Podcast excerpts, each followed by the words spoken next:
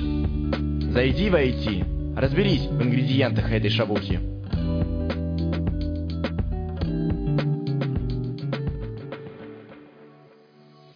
Доброго времени суток, уважаемые слушатели. С вами подкаст «Зайди в IT».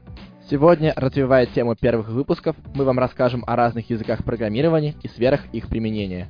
Если быть точнее, то мы расскажем о живых языках программирования.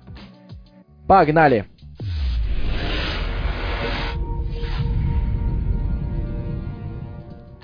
Наш сегодняшний выпуск будет построен таким образом. Сначала мы расскажем вам об относительно старых языках, прошедших проверку временем. Вы услышите об их плюсах, минусах, о том, как, зачем, когда они были вообще созданы и о том, как они применяются сейчас. А затем, по второй части нашего подкаста, вы услышите про новые языки, пришедшие на замену дедам. Начать, думаю, стоит с языков для системного программирования, таких как C и C++. На этих языках пишут в основном какие-то драйверы, операционные системы, нечто максимально низкоуровневое, максимально близкое к операционной системе и к железу. История создания у языков разная, хотя сейчас их очень часто ставят в пару. Язык C придумали инженеры. Если Паскаль придумал ученый, то C придумали Керниган и Ричи. Они работали инженерами в Bell. Как это произошло? Ну, в то время э, ребята очень любили игрушку Астероидс. Суть дов- довольно простая. Летает космический корабль, тут есть астероиды, он в них стреляет, они разваливаются на части и так далее. У них был сервер, на котором они играли, но там было очень много народу, и игрушка очень часто тупила. И тут они заметили, что у них в офисе стоит компьютер, на котором, в принципе, можно же было сыграть, но они не могли на него поставить, потому что у него была другая архитектура.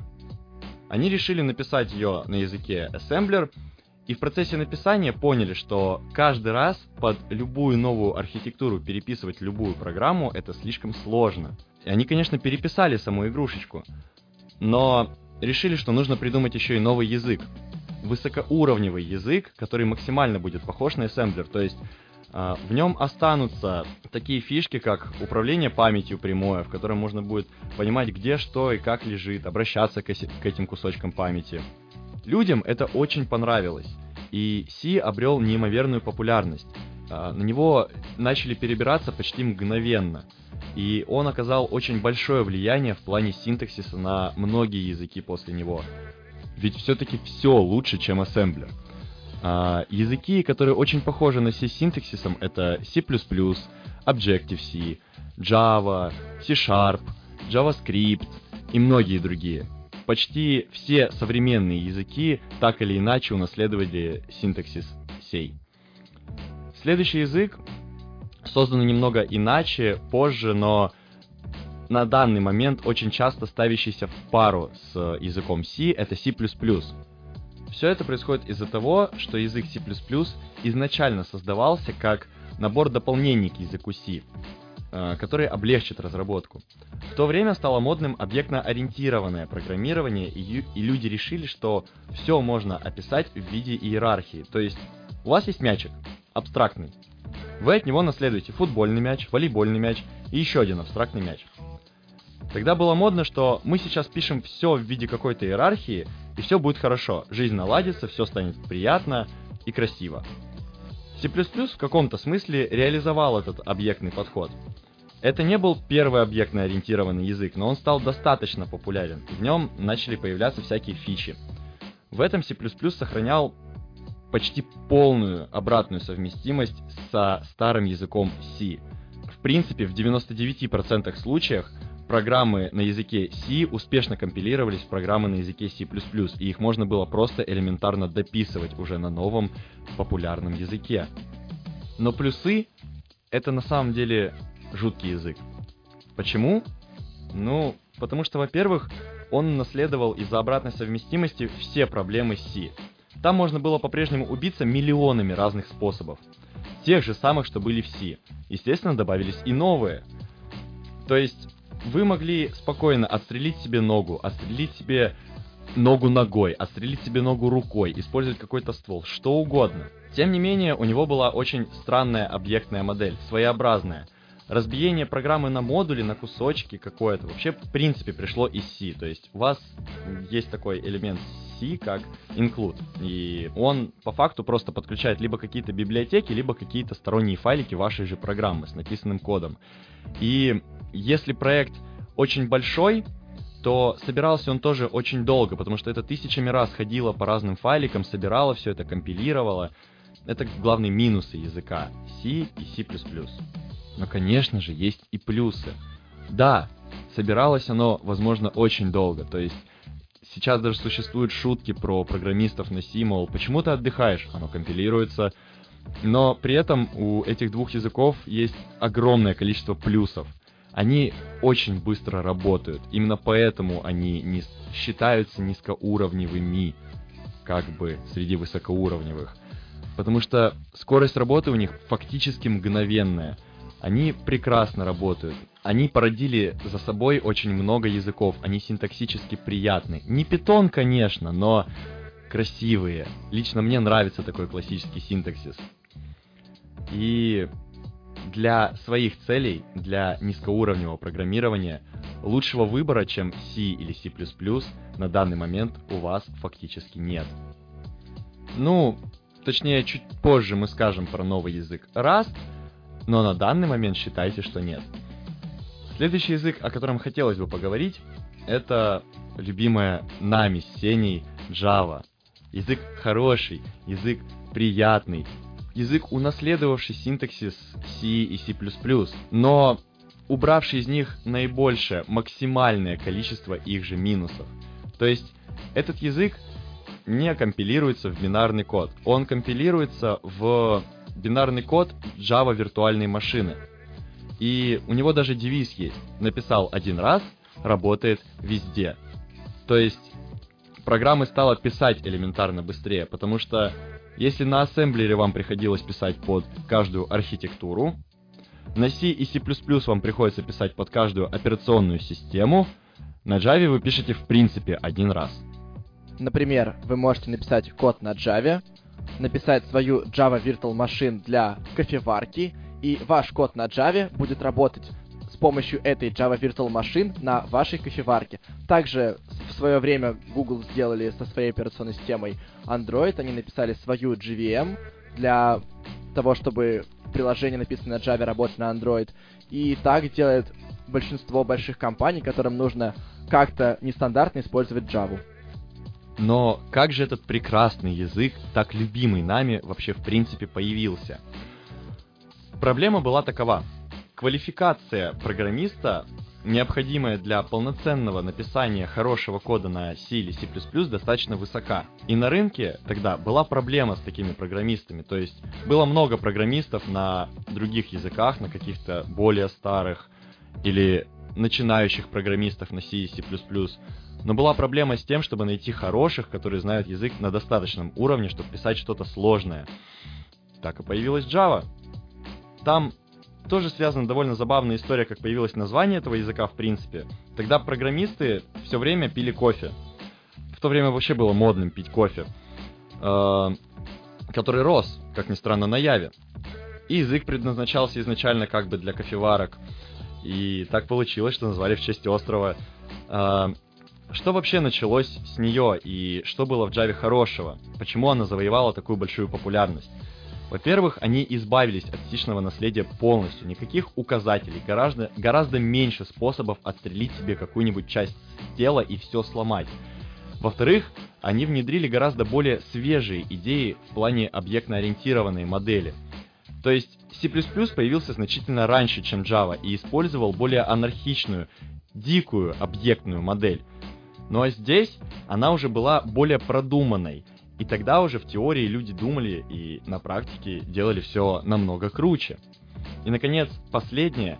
У нас программки на Java, как мы уже сказали, собираются не в машинный код, и, ну, а в код самой JVM. И это тоже сыграло важную роль, потому что скорость написания программ в больших компаниях значительно увеличилась.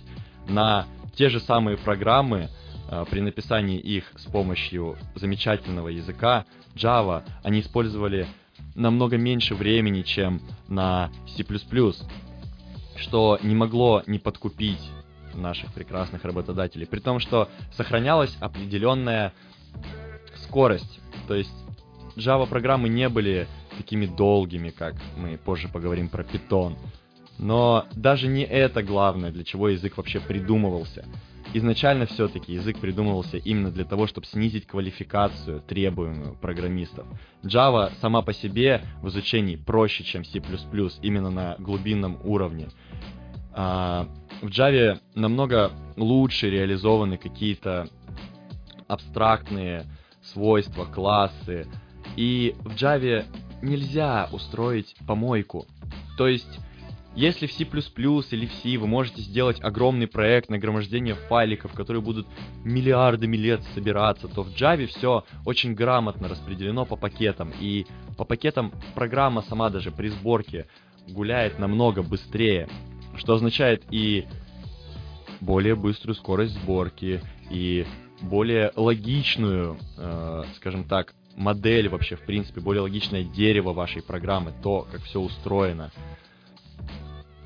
Ну, конечно, в Java, даже в Java можно развести помойку, но для этого требуются какие-то усилия, и оп- э, опыт мне подсказывает, что усилия это немалые. К сожалению, даже у такого идеального языка, как Java, есть свои минусы. Например, на данный момент этот язык уже довольно архаичен, и даже его на те, на, на то время продвинутая объектно-ориентированная модель, она уже не настолько идеальна и не настолько подходит для современного программирования. Например, раньше все было логично. Было явное разделение между интерфейсами и абстрактными классами. То есть в интерфейсах раньше вообще в принципе нельзя было писать реализацию методов. То есть вы их только объявляли. В абстрактных же методах, ой, в абстрактных же классах вы могли все это писать. Сейчас и в интерфейсах вы можете написать какую-то стандартную реализацию, и чтобы найти между ними отличия, вам придется постараться. Но где же Java используется? Использовать ее можно почти везде. Ее используют для написания программ для встраиваемых систем, для банковских карт, для написания десктоп-приложений, для написания бэкэнда, для написания мобильных приложений под Android. Что угодно вы можете написать на Java. Из-за своей стабильности и прекрасной работы, а также из-за того, что Java, язык интерпретируемый, ко всем вышеперечисленным она идеально подходит для всех вышеперечисленных областей разработки. Я думаю, следующий язык, о котором хотелось бы сказать, это C-Sharp. Почему C-Sharp? Зачем придумывался? Java, конечно, классная, но она все-таки не идеальная. И Microsoft подумали, мол, э, мы, конечно, богатые, но мы не хотим тратить деньги и покупать у Sun Microsystems как бы лицензию на использование Java, в те времена это нужно было делать. Мы сделаем свой язык, на свою платформу, который будет похож, но уберем некоторые минусы. Так и появился C-Sharp. Как бы использовать его на сегодняшний день можно абсолютно для того же, для, для чего и Java. То есть можете писать под компьютеры, вы можете писать э, бэкэнд какой-нибудь, вы можете даже писать под mobile с помощью специальной библиотеки, то есть именно под Android. Главное, я думаю, ваше предпочтение, что вы, чему вы будете отдавать выбор, это то, подо что вы хотите писать в плане именно десктопа. То есть на десктопе C-Sharp работает только на платформе .NET, а это только Windows. На данный момент они делают какой-то там .NET Core, который будет работать, по идее, еще и под Linux, но он не работает стабильно. Поэтому все-таки главные вещи, на которые вы будете смотреть при выборе между этими двумя языками, это платформа на десктопе и где больше платят тому же э, C-Sharp используется в такой всеми любимой области, как Game Dev. Такие платформы, как Unity и так далее, используют C-Sharp для своей разработки. Unity, кстати, прекрасная платформа, но там не чистый C-Sharp, там немного модифицированный язык и так далее. Но уйдем немного в сторону. Мы затронули бэкэнд и поговорим о языке, который на котором сейчас работает 70% интернета. К сожалению, к нашему Сене личному, по крайней мере, огромному сожалению, поговорим о PHP. Для начала, чтобы поговорить о PHP, немного, совсем чуть-чуть затронем язык Perl, потому что PHP, по сути, это просто библиотека, или как это лучше назвать? Э, это просто набор команд под язык Perl. Что такое Perl? Perl — это дикий, страшный язык, и в народе ходит шутка то, что любая строка является корректной программой на перле. И как же появился PHP? М -м, случайно. Один человек довольно быстро перестал заниматься этим. Чем же? Он делал свою страничку какую-то. Была у него гостевая книга или что-то вроде того. И он написал для перла набор макросов. Э, они работали, он дописал эту гостевую книгу, забил на написание этих макросов и выбросил в интернет со словами, мол, смотрите, что я написал, это вроде даже работает, и людям это понравилось. Потом он это дело бросил, в общем, в итоге PHP стал жить и со временем как-то развиваться, но сам по себе. Он стал даже популярнее самого перла. Но проблема была в том, что его развивали сотни разных команд, то есть не было какого-то единого руководства, ни компании, ни человека, ничего. Каждая команда делала язык по-своему, из-за этого не было никакой стандартизации. В итоге там функции называются по-разному, даже стиля никакого нет. Все через подчеркивание, в общем, как попало. Настройки лежат то здесь, то там, как-то все будет работать не очень понятно.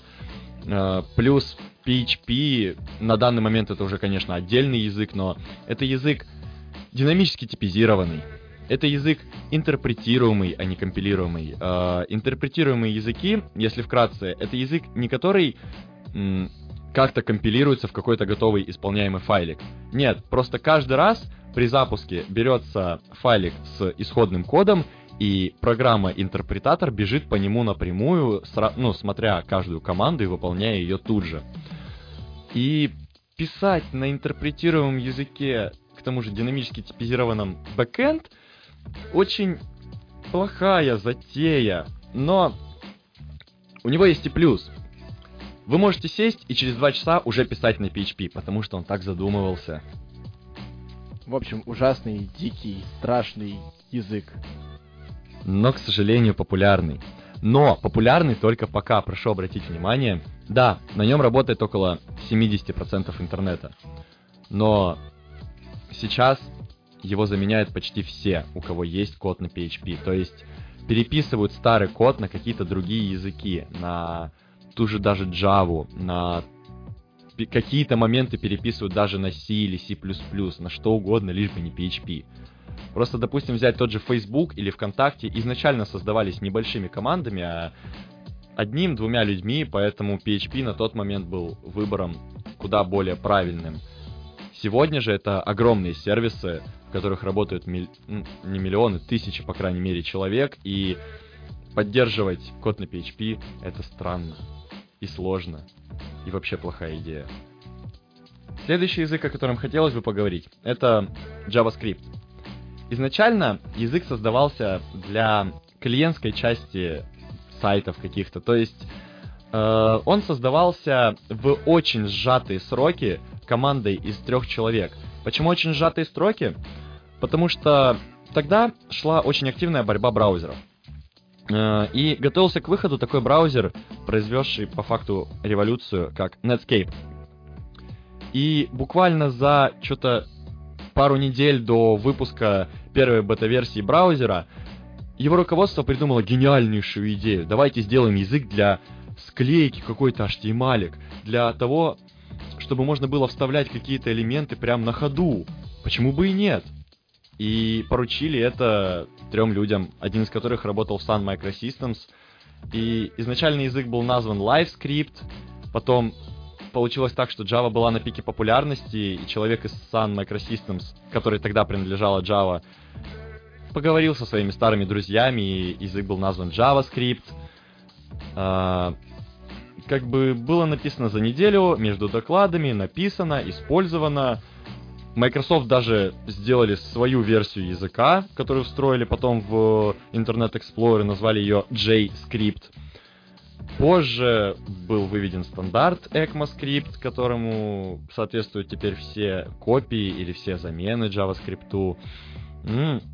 Как-то так. Что из себя представляет JavaScript сейчас? Это мультипарадигмальный язык программирования интерпретируемый, прошу, запо- э, прошу обратить внимание. Мультипарадигмальный, э, что же это такое?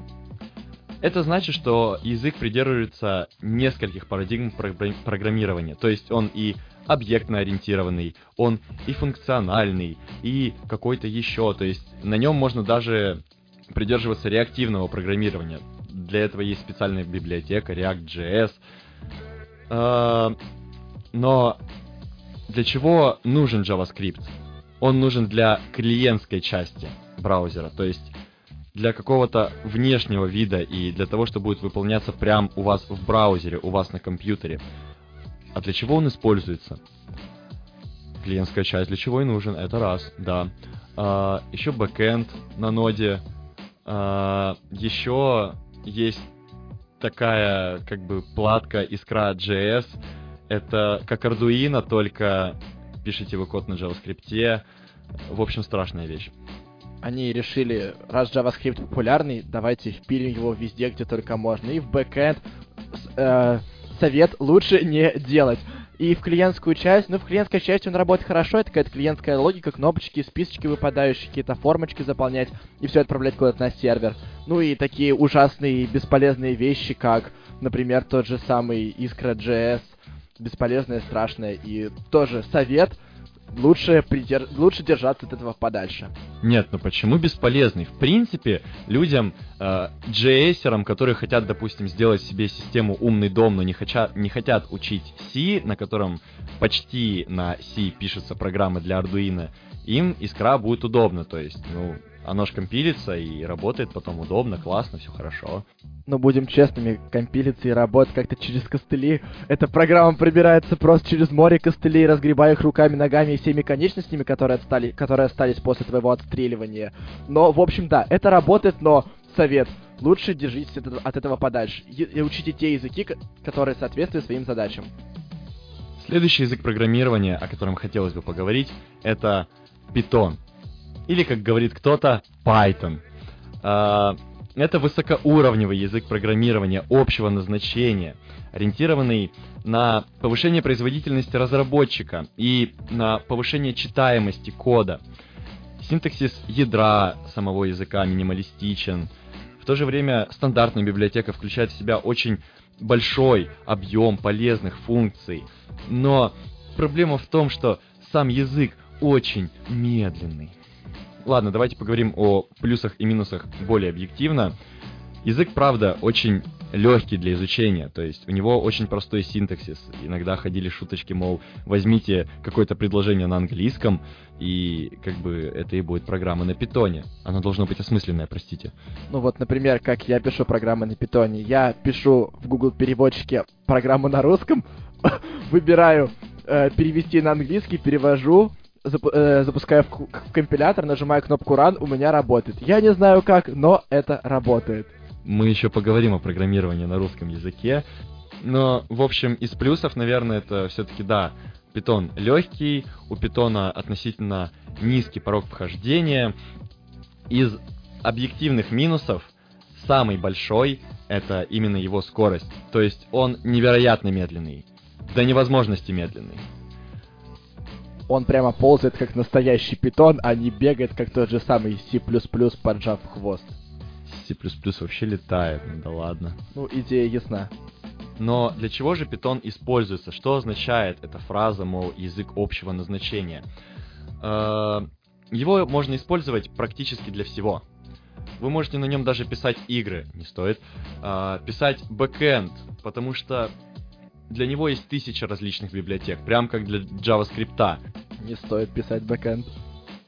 Э, в принципе, Python э, как бы не стоит использовать. Нет, почему? Э, сейчас есть такая модно развивающаяся сфера, которую мы немного, которую мы немного затронули в первых выпусках. Это искусственный интеллект и машин learning. Там сейчас Python используется активно, потому что написано очень много математизированных и серьезно математизированных библиотек, которые работают именно с Python, и скрипты на Python, которые выполняют именно какой-то анализ данных. Это прекрасное использование этого самого языка в вашем программировании. Плюс Python — это хорошая идея для замены именно каким-то математическим штукам типа MATLAB, потому что Python намного проще но писать какие-то огромные проекты, кроме нейросетей, э, на нем не стоит именно из-за скорости. То есть Нейросети на нем пишут просто потому, что нет э, другого выхода. То есть на него, правда, написано очень много всего полезного, что не хотелось бы писать самому. А для всего остального лучше используйте какой-то более узконаправленный именно для этой вещи язык.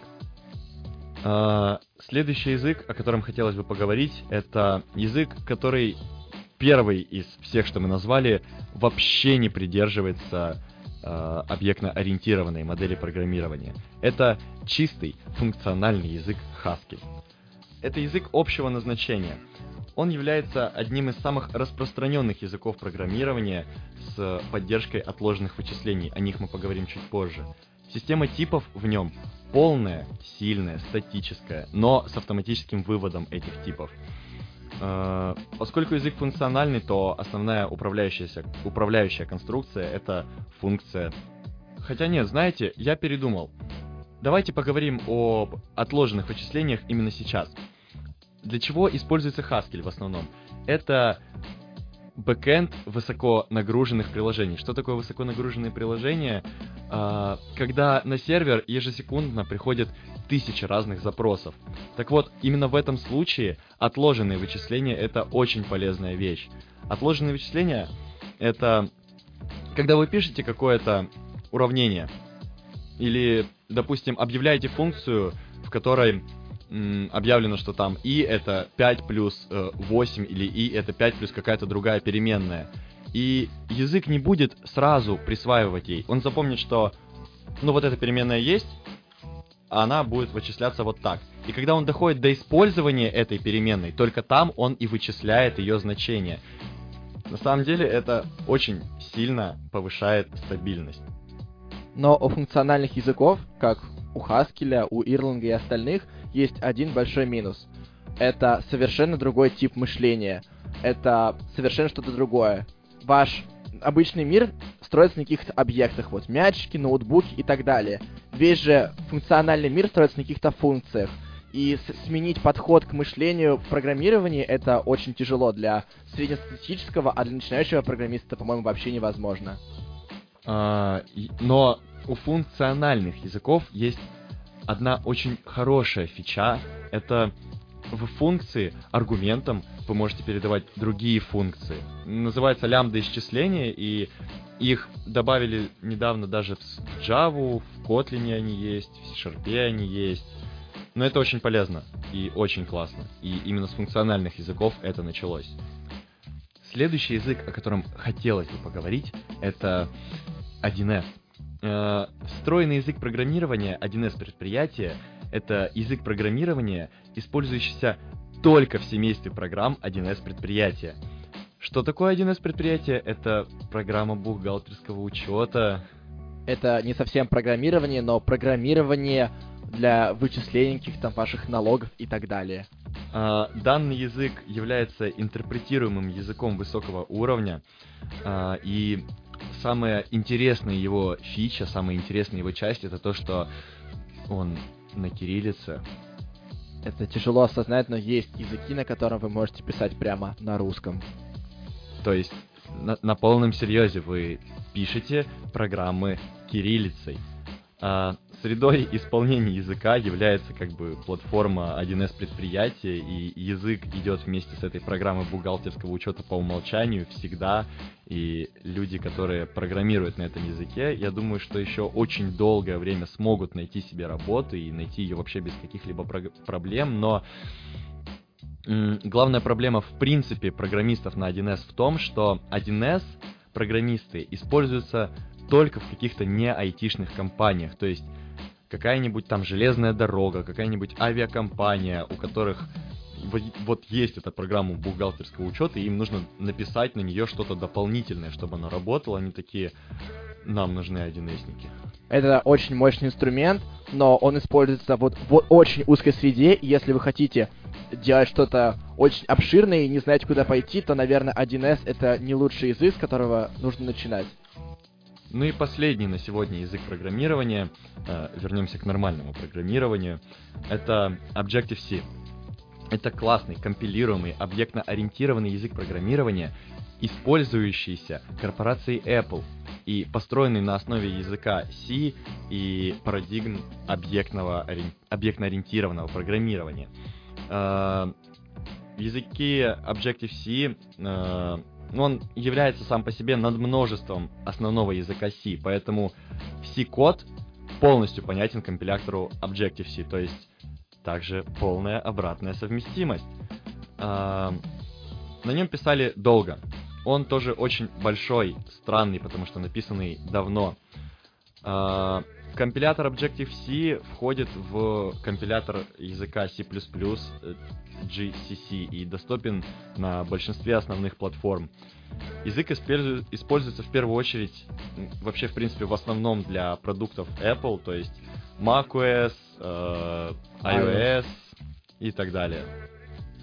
Из плюсов языка можно назвать те же самые плюсы, что и C++, то бишь у вас очень быстрый язык, очень хорошо работающий, тот же самый красивый код, а из минусов, ну, он обратно совместим. Все C-подобные э, языки, все их минусы вытекают из-за того, что большинство из них обратно совместимы с C. То есть у вас есть те же самые миллион-миллиард способов отстрелить себе голову, руку, ноги, все, что хотите, чем хотите. Думаю, на этом мы на сегодня закончим. Сегодня мы рассмотрели все языки старой школы, аспекты их использования, зачем и когда они создавались. А в следующем выпуске поговорим о языках новой школы, которые постепенно со временем приходят на замену этой классике. Хорошего вам времени суток, дорогие слушатели. С вами был подкаст «Зайти в IT». Программируйте, развивайтесь. Хорошей вам недели.